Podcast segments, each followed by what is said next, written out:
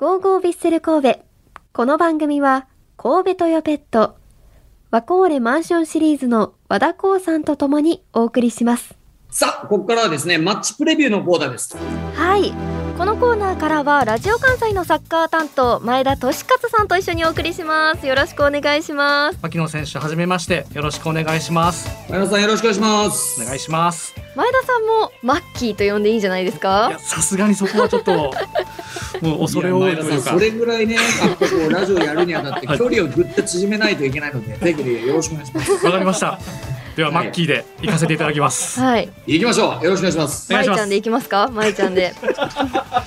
まえちゃん、はい。まえちゃん、あくちゃん、マッチでいきますか？行きましょうお願いします前田さんのこともまいちゃんって呼んだことないので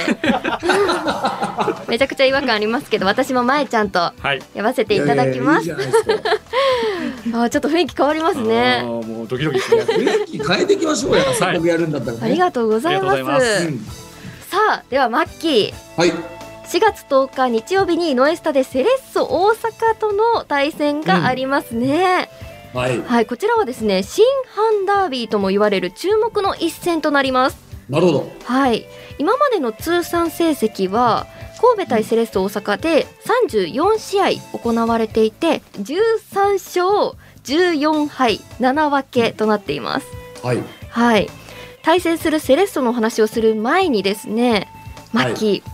他のスタジアムと比べてノエスタの雰囲気ってどうですか、いや、いいですよ。あのーまあ、僕はね、ずっと今、浦和レッズで昨年までずっとプレーしてましたけども、はい。おスタジアムもかなりこう、なんていうんですかね、選手との距離感も近いですうし、ん。お客さんもものすごくこう、あったかい空気感がありますので、ものすごく僕はアウェーで来た時も、あー好きなスタジアムだなっていう印象を持ってやってましたけど、ああなるほど、嬉しいですね。はい。はい、ではマッキーはい。今シーズンのセレッソ大阪をどう見てますか、そうですね、ものすごく各ポジションに能力の高い選手がいる。で、でその中でベテラン選手がいる中でも、若い選手がね、今シーズンは、えっ、と、台台頭してきてるイメージがすごくあるチームかなというふうには思ってます。はいで、えっ、と、まあ、サイドの選手が、僕ももっと同じチームメイトの山中選手が加入したことによって、セレッソ大阪のサイド攻撃っていうのがより活性化されてるので、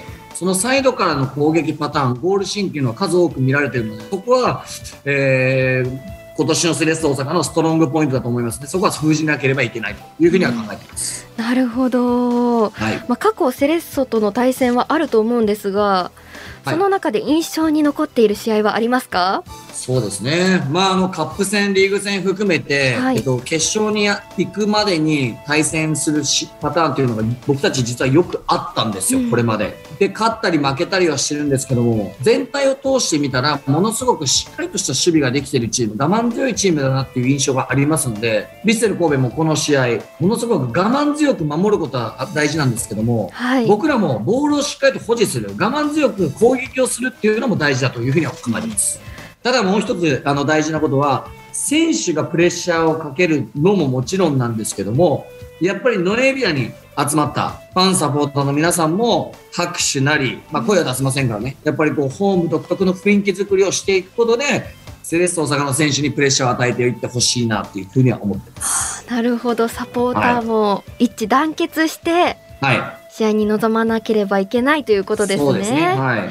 ああ今までマッチプレビューって記者の方とかにお話を聞いてたんですけど、選手から直接聞けると嬉しいですね。そうですね。リアルで本当にやっぱりこう、うん。現場感覚がすごいまたこう上がってきますよね。ねえ。そうですよね。なんかこう、僕が思うに、ヴィッセル神戸のサポーターの方々って、いい意味でも悪い意味でもすごく柔らかいというか、優しい印象があるんですよ。うん。なんで、あの、やっぱりピンチの時に、まあ今、コロナウイルスっていう状況なので、やっぱ制限されているので、この手を叩くだとか、そういうアクションで、えっと、チームを鼓舞する、選手を助けるような仕草とか動作っていうの大事だと思いますし、やっぱチャンスになる時とかの、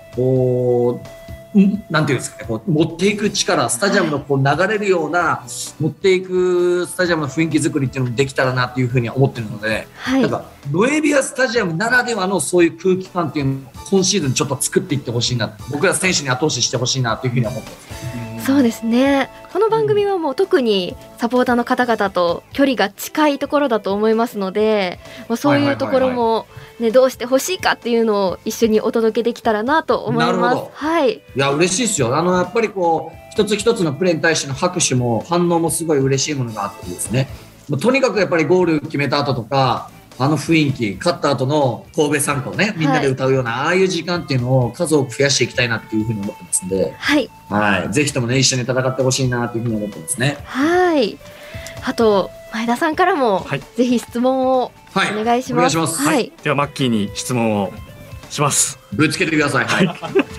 あの先ほどのあのサポーターの話もありますけど、あの ACF プレーオフの時のノエスタってすごくいい雰囲気で。拍手とかもすごかったと思うんですけど、はい、あれをピッチの中で体験した感想をちょっと改めて聞かせてもらえればと。わ、うん、かりました。えっとですね、ACL の僕が感じたことは正直言いますけども、リーグ戦のファンサポーターの皆さんの雰囲気、スタジアムの雰囲気と、えっと、ACL のプレーオフのホームゲームのファンサポーターの皆さんの雰囲気っていうのは正直別物ではありましそれは両方ともいいんですけども、もちろんすごくポジティブなものを見れたけども、やっぱりこの ACL、アジアの舞台に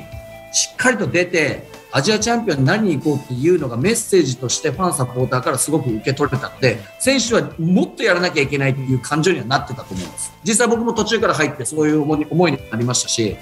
これが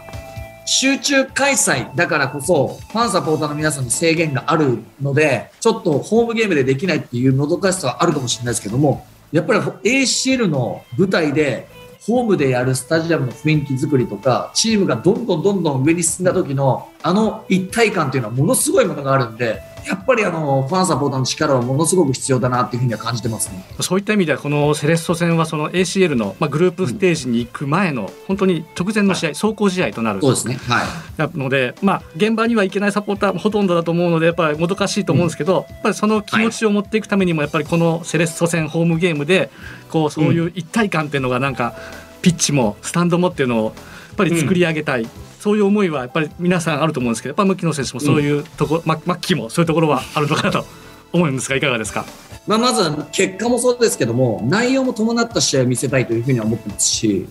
ファンサポーターの方々に今からこの試合を経て